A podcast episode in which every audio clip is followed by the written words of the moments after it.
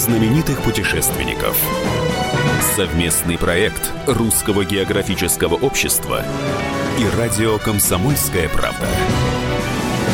Здравствуйте, уважаемые радиослушатели. У микрофона Евгений Сазонов. В эфире совместный проект Русского географического общества и «Комсомольской правды» «Клуб знаменитых путешественников». Прежде чем я представлю нашего сегодняшнего гостя, наша традиционная рубрика «Новости РГО». Клуб знаменитых путешественников. Целый ряд событий и мероприятий ознаменовал 200-летие открытия Антарктиды. 28 января 1820 года русские моряки Фадей Бернсгаузен и Михаил Лазарев добрались до побережья ледяного материка. К 200-й годовщине Россия и Эстония выпустили совместные почтовые марки с портретами первооткрывателей, а также конверты и открытки с пейзажами и шлюпами, на которых моряки добрались до Антарктиды. Член Русского географического общества и велопутешественник Егор Ковальчук продолжает свой удивительный и трудный поход по Африке. Он решил пересечь черный континент на велосипеде от Каира до Кейптауна. Специально для слушателей программы «Клуб знаменитых путешественников» Егор выходит в эфир с новым рассказом о своих приключениях.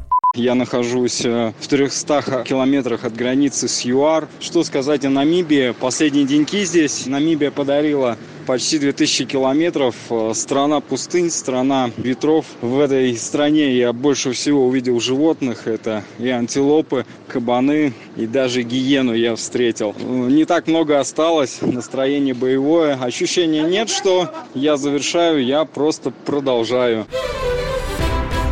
16 февраля завершается прием работ на шестой фотоконкурс Русского географического общества «Самая красивая страна». В нем может принять участие фотограф из любой точки планеты, но при одном условии. Снимок должен демонстрировать красоту и уникальность именно России.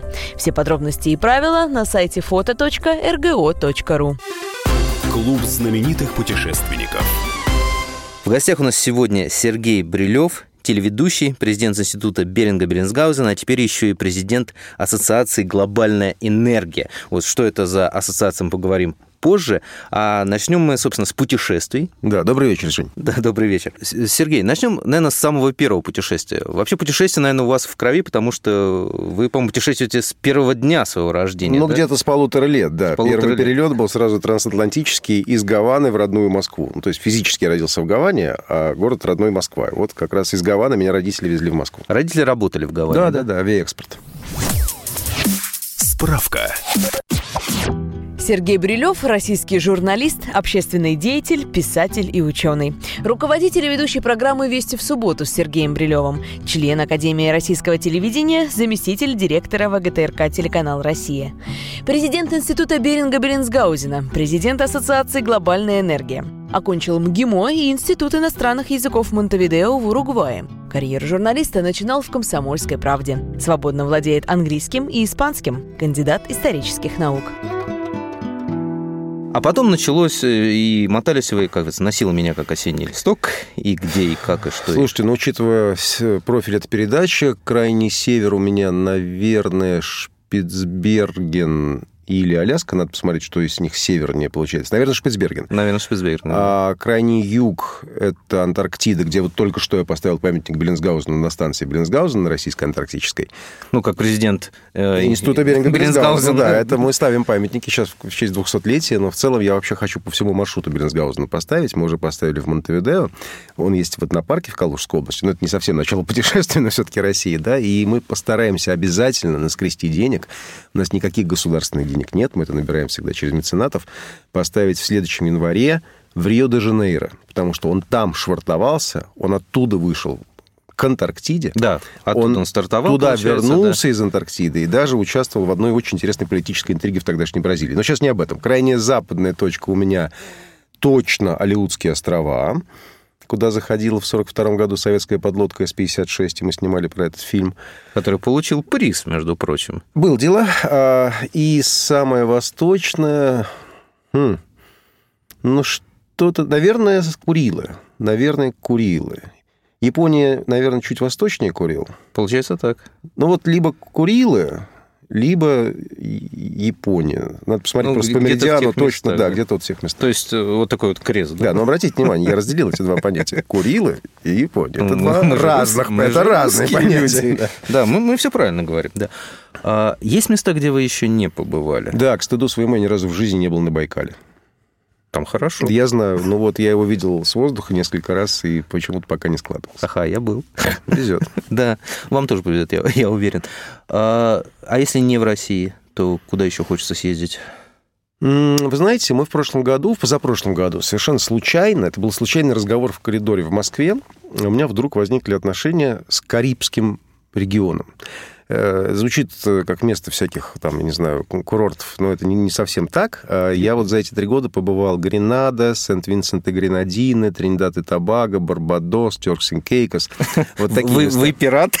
Ну, почти.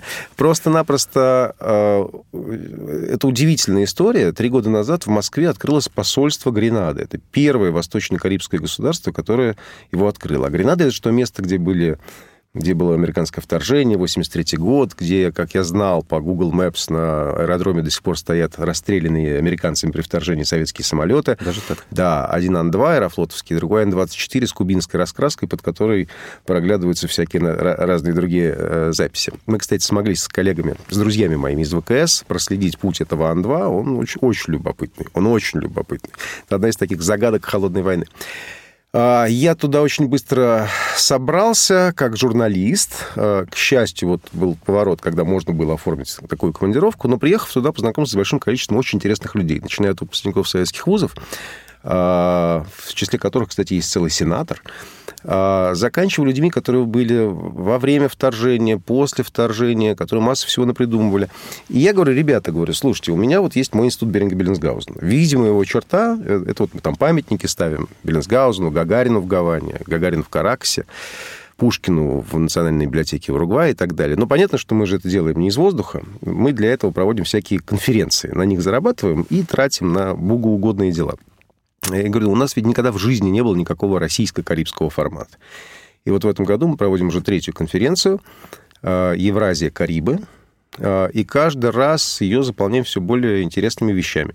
Но есть, наверное, скучноватые для радиослушателей, но важные. Вот на самом деле, ведь если зайти э, в иные московские супермаркеты, вы видите продукты из Карибского бассейна. Они есть. Какие? Почти все мини-бананчики, они с британских Виргинских островов. Ой, какой интересный А, путь. Потом есть, э, скажем, э, все специи, ну, скажем, э, мускатные. Это все гренада. Гренада 99%.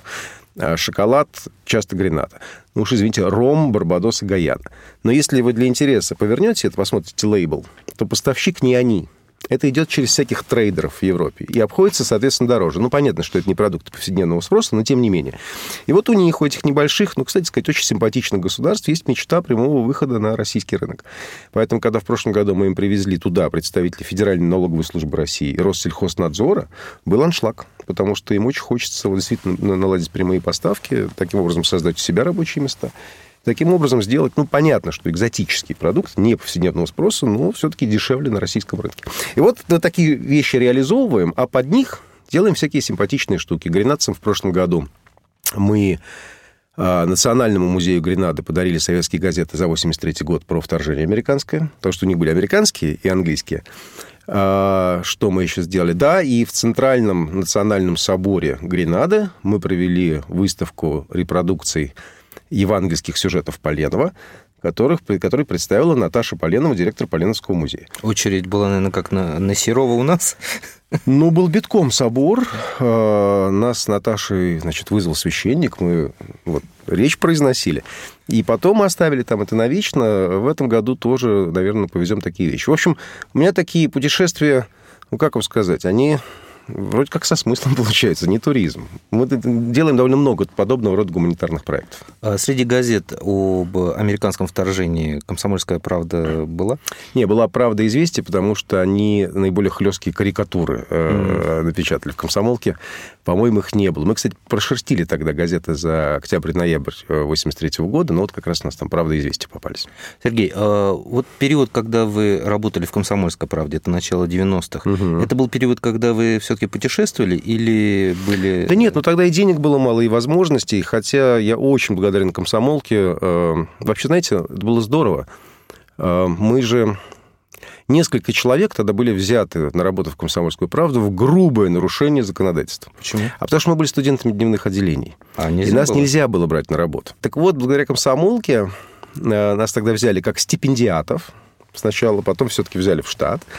Э, У меня начались очень интересные командировки. У меня была одна из первых командировок на Байконур.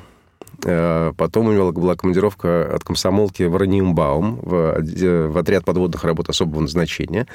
Потом была поездка на всеми забытый первый Майдан в Киеве. О, 92 год. Союз украинского студенчества оккупировал Майдан Незалежности, где еще стоял э, постамент от Ленина, на котором уже стояла реклама какого-то апельсинового сока, э, где вход русским был запрещен.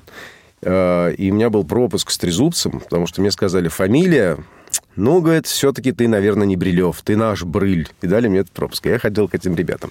И, кстати, тогда уже были не только шароварные дела, но выход из СНГ – это давнишняя история. Я ее очень хорошо помню. 92 год. Мы прервемся на небольшую рекламу. Напоминаю, что у микрофона постоянно ведущий Евгений Сазонов, а в гостях у нас замечательный журналист, телеведущий, президент Института Беринга Беллинсгаузена, а теперь еще и президент Ассоциации «Глобальная энергия». Мы поговорим об этом после рекламы. Не переключайтесь.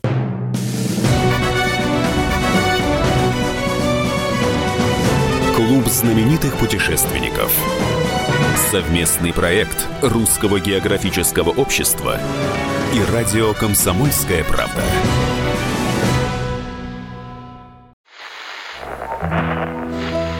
Самара 98,2. Ростов-на-Дону. Иркутск 89 и 8. 91,5. Владивосток 94. Калининград 107 и 2. Я влюблен в тебя, Россия. Казань 98 и 0. Нижний Новгород 92 и 8. Санкт-Петербург. Волгоград.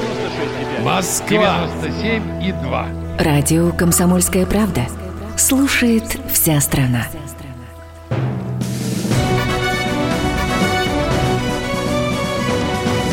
Клуб знаменитых путешественников. Совместный проект Русского географического общества и радио «Комсомольская правда». И снова здравствуйте, уважаемые радиослушатели. У микрофона постоянно ведущий Евгений Сазонов. В гостях у нас сегодня телеведущий, президент Института Беринга Беллинсгаузена, теперь еще президент Ассоциации «Глобальная энергия» Сергей Брилев. Сергей, видел э, э, спецрепортаж, да, Да. называется, да, э, из Антарктиды. Да. Недавно вернулись, вот буквально только что. Что делали? Как оказался? Как оказался? Что осталось за кадром и что запомнилось? Значит, пять лет назад я впервые оказался там, в Антарктиде. Тяжелая журналистская судьба? А, нет, я как раз делал свой один из общественных проектов. Мы к 70-летию Победы делали серию мероприятий в Латинской Америке вокруг Победы. Вы знаете, что латиноамериканцы воевали на стороне антигитлеровской коалиции? Ну, я знаю, что многие страны Латинской Америки объявили войну. Значит, смотрите, а, бразильцы отправили 20 20-тысячный экспедиционный корпус в Европу. О, не знал. Кубинцы — единственная латиноамериканская страна, самостоятельно потопившая немецкую подлодку. Уругвайцы реквизировали суда под э, флагами оккупированных стран, ну, например, датским. Э, Поставили туда экипажи своих ВМС, и за ними началась охота итальянских подлодок. Один из уругвайских экипажей был даже взят в заложники на подлодку и под воду уведен. А, Гондурасские ВВС я понимаю, что слово «Гондурас» вызывает, как правило, улыбку. ВВС Гондураса патрулировали Тихий океан и прикрывали советские подводные лодки во время исторического перехода через Панамский канал. И так далее и тому подобное. Вот мы проводили серию мероприятий по Латинской Америке в честь тогда еще 70-летия Победы. Была конференция в Гаване, были там другие мероприятия, и нам удалось получить тогда права на некоммерческий показ фильма «Сталинград». Мы его показывали в всяких знаковых местах. Там киноконцертный зал «Ла Монеда» в Чили при президентском дворце зал Бельграна МИД Аргентины. Кстати сказать, Генеральный штаб вооруженных сил Гондураса. Ну, и, и еще несколько точек. И мы смотрим по географии. Мы все ближе, ближе, ближе, ближе к Антарктиде. Ну, и вот удалось сконструировать историю. Мы оказались с фильмом «Сталинград» на базе Беллинсгаузен. Значит, я там хожу. Это та самая часть Антарктиды, на которую претендуют сразу несколько государств. У них идет такая война между собой, кто докажет права на суверенитет. Хотя, очень важно, все эти права заморожены по Антарктическому договору. Ну, вот знаменитая история. Аргентинцы и чилийцы возили туда офицеров с беременными женами, чтобы они там, Чтобы они там рожали. рожали, и что говорят, ну вот видите, наша земля. И вот, значит, меня ведут по этому острову Ватерлоу, Кинг-Джордж, который такой интернационал антарктический. Там стран 10 держит базы. Постоянно... Вплоть до Китая, по-моему, даже. Китай, Корея, Польша, Уругвай, Чили, Бразилия, Аргентина, Россия, само собой. Ну, там интернационал. И пингвины. И пингвины. И мы идем, значит, мимо чилийской базы, и стоит памятник. Я говорю, кто такой? Мне говорят, ну, выдающийся человек, он первым осуществил авиаперелет в Антарктиду. Ну, подвиг для своего времени. Ничего против не имею. Я говорю, а где Беллинсгаузен, который первым это все увидел? Мне говорят, а Беллинсгаузена нет. Вот тогда я понял, что я костями лягу, но поставлю там Беллинсгаузена. Вот мы его поставили. Сейчас э, пять лет прошло, пять лет собирали деньги, готовили. Ну, естественно, это дорогая история. Сейчас прилетаю, меня что абсолютно поразило, те места, где пять лет назад я шел двухметровые сугробы, вообще нет снега. Глобальное потепление? Вот, знаете, хитрая история. Потому что вот так смотришь, и для Греты просто готовая фотография. Как было, как стало. Не показывайте ей, ради бога. Как было, как стало. Но при этом природу не обманешь. На всех соседних холмах, не горах там по 2 километра, вот холмики там 30-50 метров. Наоборот, глицологи говорят, растет лед. Вот идет компенсация. Больше того, буквально на этой неделе говорил я с ребятами, друзьями из российской антарктической экспедиции. Замеры показывают, не растет уровень мирового океана вокруг Антарктиды. Не растет. Не тает лед. Не тает. То есть вроде бы вот он тает, все показывают эти страшные кадры, как отваливается там айсберг, Да. получается айсберг. И волна так Нет, красиво идет. Природа умнее. Больше того, там, значит, сейчас есть э, исследование. Вот Луна, она же отражает свет не только Солнца, она отражает и отражение солнечного света от ледников на Земле. Вот там есть э, ребята, которые сидят и изучают этот вот пепельный свет который тоже, если там пересчетами, может свидетельствовать об изменениях климата. Нет. А, растет ли температура? Растет. А, на данный момент, э, ну, условно, средняя температура в минус 55 превратилась в минус 53. Ну и что? Жарко. Да, ну то есть поте- э, потепление есть, но к катастрофе это, к счастью, не ведет. Я не собираюсь ничего преуменьшать. Э, И, естественно, например, что касается там тоже энергетики, она должна быть чистая. Чистота сомнений не вызывает. Про СО2 пусть дебаты идут без меня, а вот э, в том числе вопросы чистой, чистой энергетики, неважно какая она, традиционная, основанная на угле, э, газе, э, нефти, или нетрадиционная. А есть места в России, где нетрадиционные тоже работают. Вот я недавно был в Горно-Алтайске, туда не дотянешь ЛЭП, туда не дотянешь нефтепровод, там вот как раз открыли поле солнечных батарей. Дай бог здоровья. Работает? Ну, Вроде да. А, Но вот как раз эти вещи, они меня всегда интересовали. Я, тем более, был на очень многих нефтяных месторождениях, угольных, в шахты лазил, в нефтяную шахту лазил в Ухте, в Республике Коми. И мне поступило предложение вот возглавить эту ассоциацию «Глобальная энергия», которая вручала и вручает премию за выдающиеся открытия в области э, энергетики. Это та, которую называют э, русской Нобель? Русский Нобель, да, русский Нобель. А э, это реально... Почему я где-то, по-моему, слышал, что это вообще премия была очень долго существует. Она существует с начала века. Она ежегодно вручается. Э, Ну, немножечко в последние годы ей не хватало пиара. Но это, очевидно, одна из причин, почему меня позвали. Не только из-за того, что я кое-что понимаю в этих делах. э, Действительно, во многих месторождениях был. Все трогал, там, обладаю каким-то навыком ведения всяких конференций. Ну, и чуть-чуть вот это дело э, А вот, вот кто из знаменитых людей или лауреатов настоящей Нобелевки получал вот эту... Слушайте, давайте я вам скажу так. Среди Давайте. лауреатов хватает и бывших, и ставших нобелевскими лауреатами. Э, Даже был глава Международного научного комитета, который, э, собственно, отбирает номинации, это нобелевский лауреат господин Ре. Э, Там все нормально. Там, ну, действительно, надо немножко заняться и чуть-чуть расширить географию, чтобы не только там Штаты, Европа, Китай, ну, и за границей, я имею в виду, но и развивающийся мир, на мой взгляд. Ну и плюс чуть-чуть приблизить премию к к россиянам. Вот мы сейчас в Сочи будем проводить первые сочинские энергетические чтения. Вместе с Сириусом приглашаем школьников, уже пригласили, это конкурс был, школьников, студентов, энергетиков и международников. Перед ними будут выступать лауреаты этой премии. Ну, здорово. И я с самого начала сказал, давайте приглашать не только столичных. У нас есть э, Московский энергетический институт, э, Питерский государственный университет, Питерский политех. Но я сказал, обязательно Кузбасс. Вот, а обязательно Кузбасс. И у нас будет Кузбасский технологический институт. Плюс вот в компании учредителей будут смотреть на молодых ребят, выбирать кого-то. Тоже о путешествиях, между прочим, речь Да. идет. Ну, это премия настоящая, серьезная, и Грете Тумберг туда вход запрещен. Слушайте, Грета, э, я тут вот э, говорил с ребятами молодыми, ну вот именно там по 11, 12, 13 лет, она поражает их сознание. Это, конечно, такая феноменальная история 21 века. Но они хотят быть похожими? Э, ну, я не сильно заметил, чтобы они хотели быть похожими, но отклик это находит. Но, на мой личный взгляд, это, конечно, нечто очень странное, и как-то она больше... Я никого не хочу обижать, но производит впечатление человека, которому, за которого придумали большую часть того, что она говорит. А, однако же, в чем я отдам ей должное, э, это в том, что об экологии надо думать. А, но но надо думать ответственно. Ну, послушайте, э, я плыву через Атлантику на яхте, чтобы, значит, там чего-то не засорять. Уменьшить выброс СО2. Выброс СО2. В это же время те, кто ее на яхте встречают, летят, летят бизнес-классом, ну и так далее. Ну, нехорошо, несерьезно, э, но сама по себе тема экологии, повторяю, чистая энергия, она имеет полное право на существование, ее надо обсуждать. А если вернуться в Антарктиду, да. Этот континент, ну, он как бы считается самым чистым континентом ну, в такой мире. есть. То есть до сих пор это сохранилось, да, там да. все это содержится. То есть нет там гор мусора, да? Нет, нет, там всегда очень внимательно следили. Было время, э, это тоже такая не очень известная страница истории, хотя она недавняя, когда вокруг Антарктиды велись уже практически боевые действия. Так, а это когда? Ну, смотрите, э, ну, если совсем далеко заглянуть, то рейд Фрэнсиса Дрейка, пирата, вокруг огненной земли с целью разорения испанских поселений, это как раз первые бои за подходы к Антарктике. Э, но если говорить о времени после ее открытия Беллинсгаузеном, вот это было в 1820 году, да, 28 января. Что у нас с вами с тех пор было? Ну, например, была англо-германская битва у Фолклендских островов еще в Первую мировую войну. Это самый подход к Антарктике. А, был рейд э, графа Шпе немецкого по Южной Атлантике около Антарктики и битва его с англо-новозеландской эскадрой. А, было тихой сапой под шумок Второй мировой войны расставление аргентинцами и чилийцами своих погранзнаков на тех землях, на которые претендовали британцы. А, был знаменитый поход ВМС США в Антарктику 1948 год. В общем, хватало всего. И поэтому честь и хвала тем, кто подписал в 1959 году договор антарктический. Он э, заморозил территориальные претензии, он, был, он объявил Антарктиду зоной мира сотрудничества и природоохраны. И за этим там реально очень следят все друг за другом.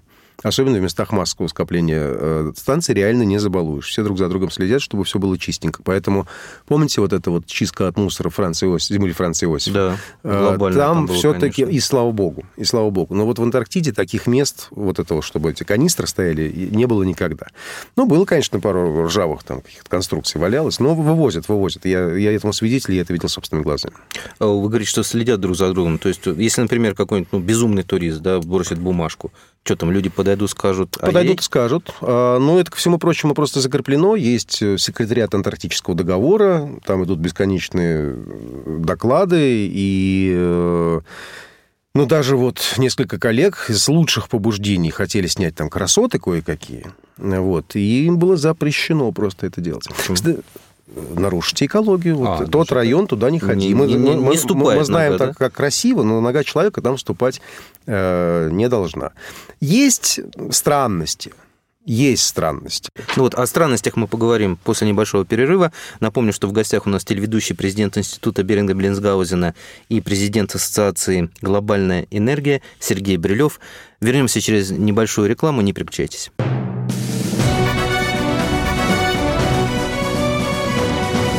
Клуб знаменитых путешественников. Совместный проект Русского географического общества и радио «Комсомольская правда». Противоположные взгляды. Оппозиция, я считаю, героями. Твое право считаю. Да. Тина, что ты несешь? Ну а как? Максим, я не смеюсь, но просто нельзя так говорить. Себя послушай. Разные точки зрения. Призывы «надо выходить и устраивать майдан» — это нарушение закона. И вообще это может закончиться очень нехорошо. Вы не отдаете себе в этом отчет? О, нет, решили допрос устраивать. Личный взгляд на главные проблемы. Ты не ездишь на машине? Я не езжу. Ну вот и тогда Ну, молчи, отлично. потому что я рассказываю про движение автомобильное, а не про пешеходов. Свобода слова в прямом эфире. Я не причисляю себя к популистам, я причисляю себя к людям, которые действительно отстаивают мнение жителей, причем не только на словах, но и на деле. Тогда приношу Любовь Соболь свои извинения. Радио «Комсомольская правда». Правда рождается в споре. Две крайности, они всегда опасны. Всегда мир более разноцветный и плохо, когда либо кровь на улицах, либо кровь в застенках.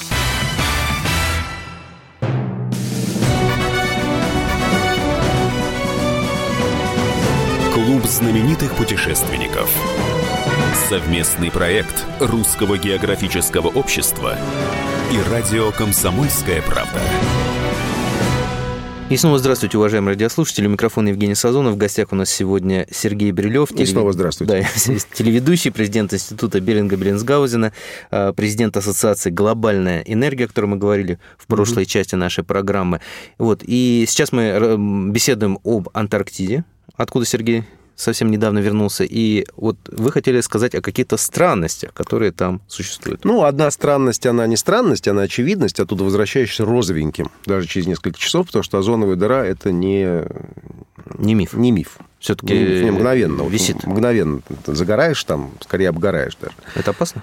Конечно, это нехорошо. Вот. Но что, слушайте, я там приезжал на несколько часов, там так устроена логистика, что когда ты летишь своим ходом, ты приземляешься утром на самолете и вечером должен так, покинуть. Вы там несколько часов были, что ли? Каждый раз по несколько часов. Просто я, я смотрел э, специальный репортаж, мне казалось, я, там... Сколько я успел там, за Там, наверное, мне казалось, дня 3-4. Нет, ну там реально продумываешь план съемок до минуты. А, да. То есть тебе нужно вот эти вот 5 часов, которые у тебя есть, максимум 5 часов.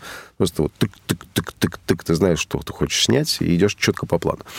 А, туда можно приехать с длинной экспедицией, но это если ты действительно приезжаешь, все тебя бросили. Ну, у меня такой, к сожалению, роскоши я не могу себе позволить. А, странность, э, ну вот смотрите, я в очередной раз ее вот увидел. Пять лет назад я увидел, и сейчас увидел. Значит, есть такой чилийский город Пунта-Аренес. Он находится на берегу Магелланова пролива. Это ворота в Антарктику. Звучит как стихи. Да, да, да, да, да. Рядом еще есть город Ушуа и аргентинская. Это тоже Можно ворота, просто перечислять тоже названия ворота, городов. Да, да, да. И... Значит, а... Пунта-Аренес есть аэродром, а, куда ты прилетаешь регулярным рейсом, и откуда ты взлетаешь специально в сторону Антарктиды. Да. Либо, значит, там чартер, э, либо ну вот мы часть оборудования в прошлый раз и в этот завозили самолетом уругвайских ВВС. Ну, извините за нескромность, я являюсь почетным гражданином Монтевидео. У меня очень хорошие отношения с, уруг... с уругвайцами, и в частности с Уругвайским антарктическим институтом. Это была в известной степени совместная акция. Так вот, э, значит, на, в этом, на этом аэродроме Пунта-Аренас вдруг ты видишь самолет Ил-76. Так с казахстанской регистрацией. Я знаю, что на этом самолете летают люди.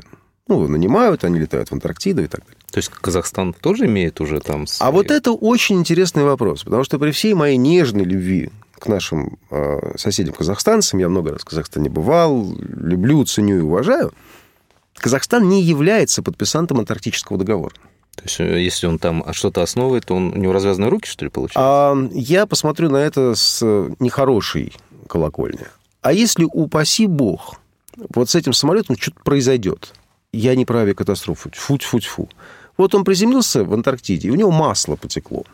Ну, бывает у самолетов, что течет масло? Бывает. Даже не в Антарктиде. Да, даже не в Антарктиде. И вот происходит экологическое заражение.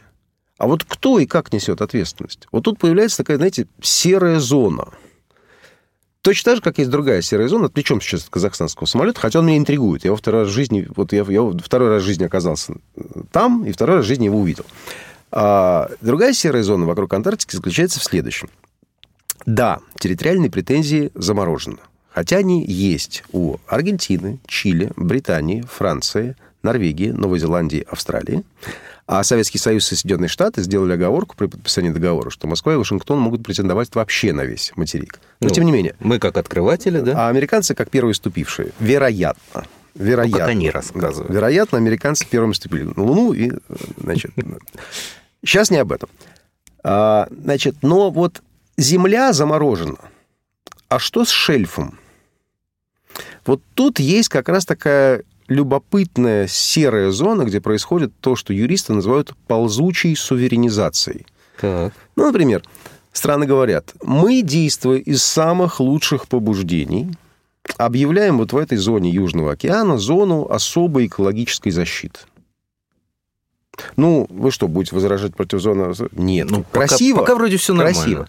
Но объявляют они это в тех водах, которые прилегают к их территориальной заявке.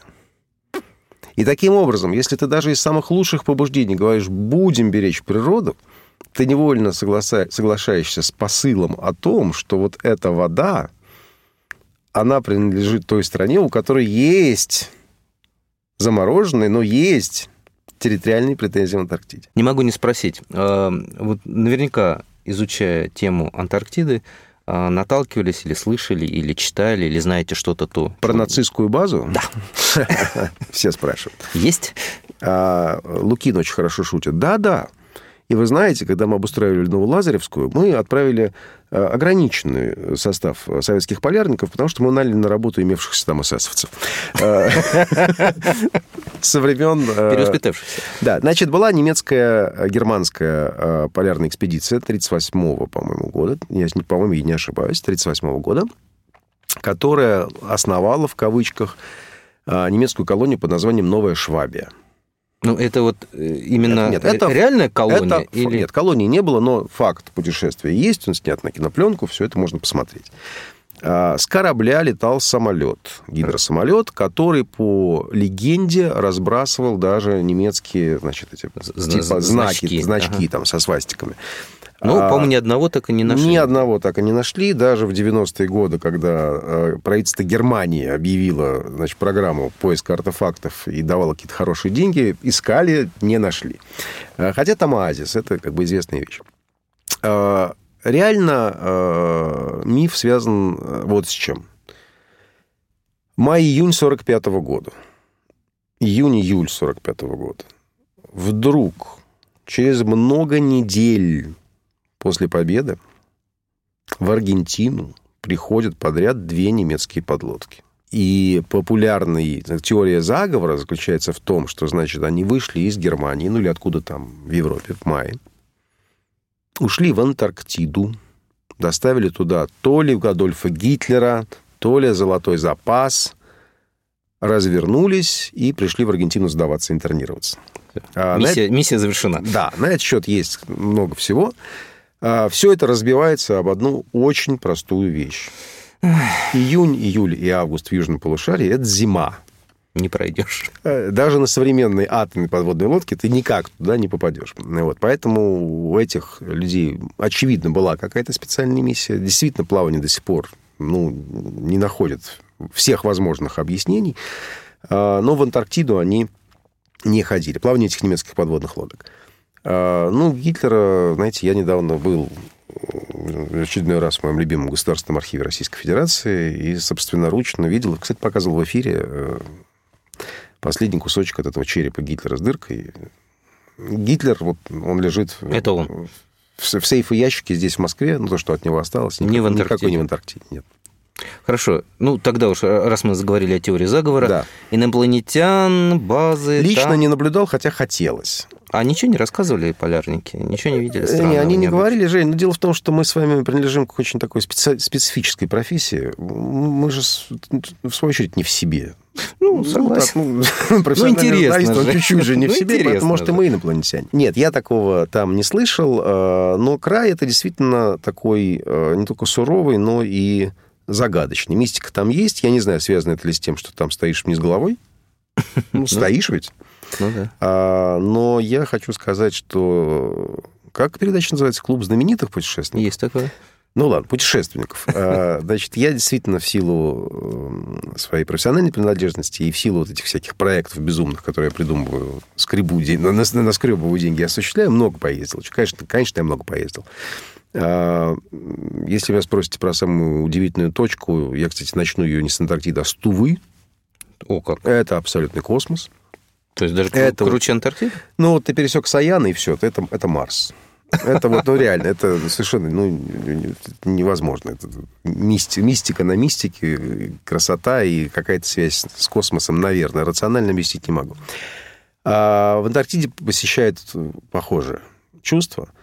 А, вот, знаете, ну, вроде бы, ну, где я там, в какой дали я только не приземлялся. Там какие-нибудь Алиутские острова, действительно. Или там Курилы.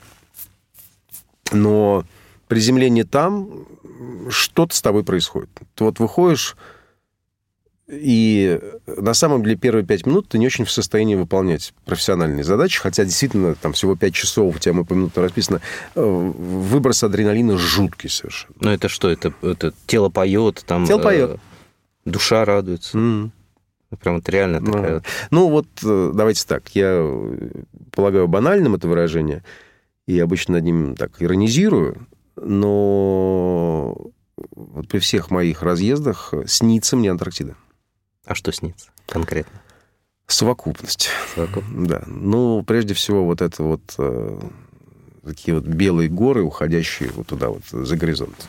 Оно, конечно, и в Сибири встречается, но там как-то вот такая фотография в глазах висит. Вопрос, который меня реально мучает. Ну, как человек, знающий вас и видящий по экрану, на экране, угу. читавший ваши книги. Вот, э, узна... Сейчас новая выходит Дню Победы. А какая?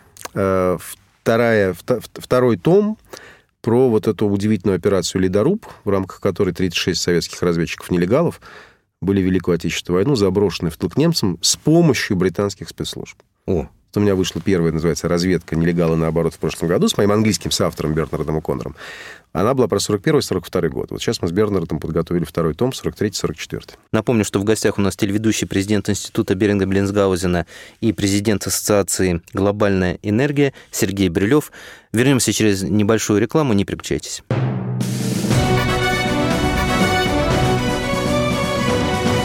Клуб знаменитых путешественников. Совместный проект Русского географического общества и радио «Комсомольская правда». Мы делаем радио для тех, кто хочет быть в курсе всех событий и ценит свое время. Специально для тебя мы создали новый сайт радиокп.ру радиокп.ру Подкасты, видеотрансляции студии, текстовые версии лучших программ. Слушай, смотри, читай – Политика, экономика, бизнес, технологии, наука. Все точки зрения на новом сайте радиокп.ру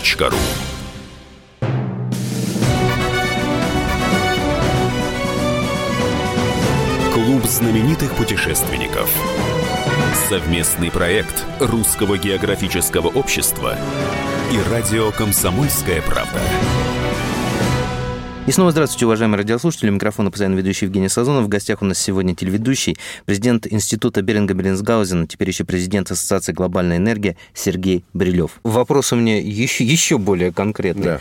Значит, э, телеведущий, да. причем активно работающий, документалист, mm-hmm. активно работающий. Ну да, по несколько фильмов в день. Писатель. Год, в год, не в день, слава да, не в день. В день это перебор даже для вас. А, документалист, э, журналист, писатель причем активно пишущий писатель. А, президент... Э, Еще и в академические журналы, а параллельно по, да. по, по диссертационным делам. Да. да, кандидат наук. Да, скоро, Исто... надеюсь, доктор. Тю-тю-тьфу. Заканчиваю. Да. То есть диссертация. Кто не писал диссертацию, не знает. Я писал, это, это, это мрак. Да. Можно только этим заниматься. Мрак, мрак – это введение. Исключение. Защита. Заполнение документов. Да, и заполнение документов. Заполнение документов. А, президент э, Института Беллинсгаузена Беринга. Да. Президент Ассоциации Глобальная энергия теперь. Вы инопланетянин? Как вы все успеваете? Нет, но я мало сплю. Сколько? Ну, слушайте, в том-то и дело. Вот один... Лучше нашей с вами профессии нету. Ну, нету. Ну, я не спорю. А, хотя у нас не всегда интересная работа. Это я тоже не спорю, но да. некоторые моменты, они компенсируют да. неинтересность. Нет, это кайф нашей работы. В чем? А. Блат заканчивается на том, что тебе выписали пропуск в редакцию. Дальше все сам. Сам, сам, сам. Да. Вот Блата нет, мне это очень нравится. Но он, он есть, конечно, мы тоже знаем, но его нету вот в таких вот... вот ну, это, ну, это какие-то... Блат не там, напишет книгу абсолютно. и диссертацию. Вот, вот, и, и не поедет, не запишет интервью, и не напишет заметку, а неважно. Хоть с пожара в соседнем районе. Согласен. И тем более, что мы все начинали всегда с пожара в соседнем Соседний, районе. У вас был заметка про пожар в соседнем районе? У меня был. Взрыв, взрывавшийся баллон. Значит, а, еще один кайф. А, это, в принципе, практически все с чистого листа. По крайней мере, перед тобой есть вот этот чистый лист монтажного ли листа или полосы, и вот ее нужно заполнить. Ну, дедлайн бывает сегодня вечером или там в течение недели, но вот... Или вот, вчера. Да. А, Не, ну это, это, это, это фильм ужасов. И вот у тебя две, и ты его должен заполнить. Это тоже кайф. А, Недостаток абсолютно неритмичная жизнь. Вот бесконечный смен. Поэтому, ну вот, бывают дни, когда ты спишь 3 часа, а бывает 7. А бывает, что ты отсыпаешься. Вот у меня такое происходит обычно по воскресеньям, там, 11 сплю. Но между этим вот такая вот, да, ну, она не синусоид, абсолютно такой рваный, рваный график. А, Но тем важнее находить в этом графике вот эти ночные часы, когда ты сел и наедине с компьютером. Ну, тогда чисто для себя, да, и для тех, кто хочет... Еще бы бросить курить. Ну, А, курите все-таки. Ай-яй-яй, Ну, нельзя. да, да. Вот эта работа, да, она имеет какой-то ритм? То есть вы знаете, что вот прям со стальки до стальки я буду писать диссертацию, со стальки до стальки я буду писать книгу, а вот там после полуночи я сяду и пересмотрю свой фильм, чтобы сделать продолжение.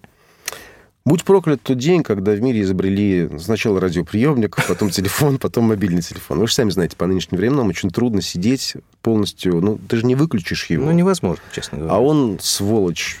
День-день. День-день. Вот вчера надо посчитать, мне кажется, 300 сообщений у меня было за день. Вот. И, конечно, это дико отвлекает, но это же работа. Тебе же не просто так звонят. Там вопросы какие-то решать, там, командировку, самому собраться, лю- людей отправить. А, Ну, деваться некуда, мы же сами с вами такую эту жизнь придумали. Есть ли аль- альтернатива? Есть. С 9 до 6.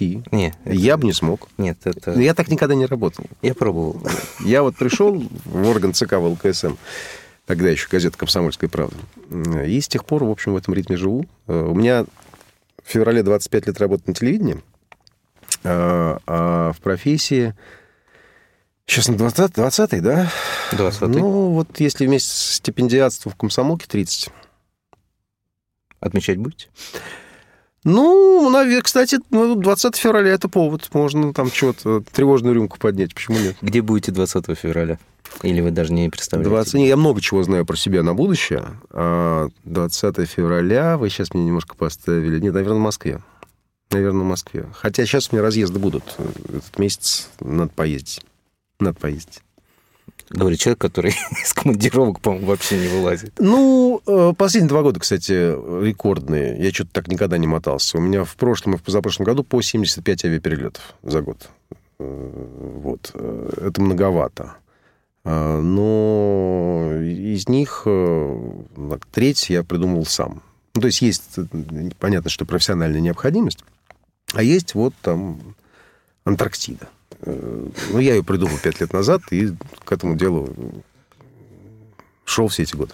Хорошо, последний вопрос. Э, Есть ли точка в мире, куда вот хочется возвращаться снова и снова и снова? И куда хочется привести очередной памятник работы скульптора Алексея Леонова. Я, кстати, вот... Бенсгаузен. э, В частности. Ну, кстати, Гагарин тоже он делал. Куда хочется вернуться снова и снова? Ну, есть, конечно. Москва. Хороший город. У меня карта висит в кабинете. А На ней есть красные флажочки и зелененькие. Красный – это куда я приехал, вышел, там, неважно, на поезде, на самолете, и поработал, что-то поделал. А зеленый – это вот, ну, транзит чистый. Вышел, самолет сменил там, или вот. Вот моя Москва у меня зеленого цвета. Это город-транзит. Это город транзит, и я здесь живу. Да, я здесь живу. Благодарим э, Сергея Брилева за то, что транзитом пожил у нас в студии немножко. Э, Огромное спасибо за интересный разговор. Спасибо, Жень. Спасибо огромное за за, мечту, которая теперь у меня есть, э, и которая мне будет сниться. Мне будет сниться Антарктида, хотя я там еще не был. Но это осуществимо. Я очень на это надеюсь. Итак, напоминаю, в гостях у нас был замечательный телеведущий, журналист, писатель, ученый, Ну, президент э, института Беллинсгаузена Беринга. Беринга Беллинсгаузена. Беринга Беллинсгаузена. э, президент Ассоциации «Глобальная энергия». И еще много-много-много-много-много чего. Сергей Брилев, огромное спасибо вам за сегодняшнюю интересную беседу. У микрофона был постоянный ведущий Евгений Сазонов. Встретимся через неделю. Слушайте радио «Комсомольская правда», мечтайте об Антарктиде и других удивительных местах и изучайте географию, царицу наук.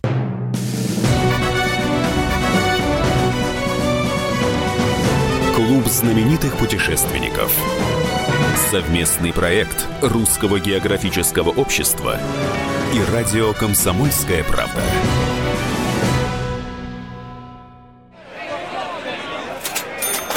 Банковский сектор. Частные инвестиции. Потребительская корзина. Личные деньги. Вопросы, интересующие каждого. У нас есть ответы. Михаил Делягин и Никита Кричевский. В эфире радио «Комсомольская правда». Час экономики. По будням в 5 вечера.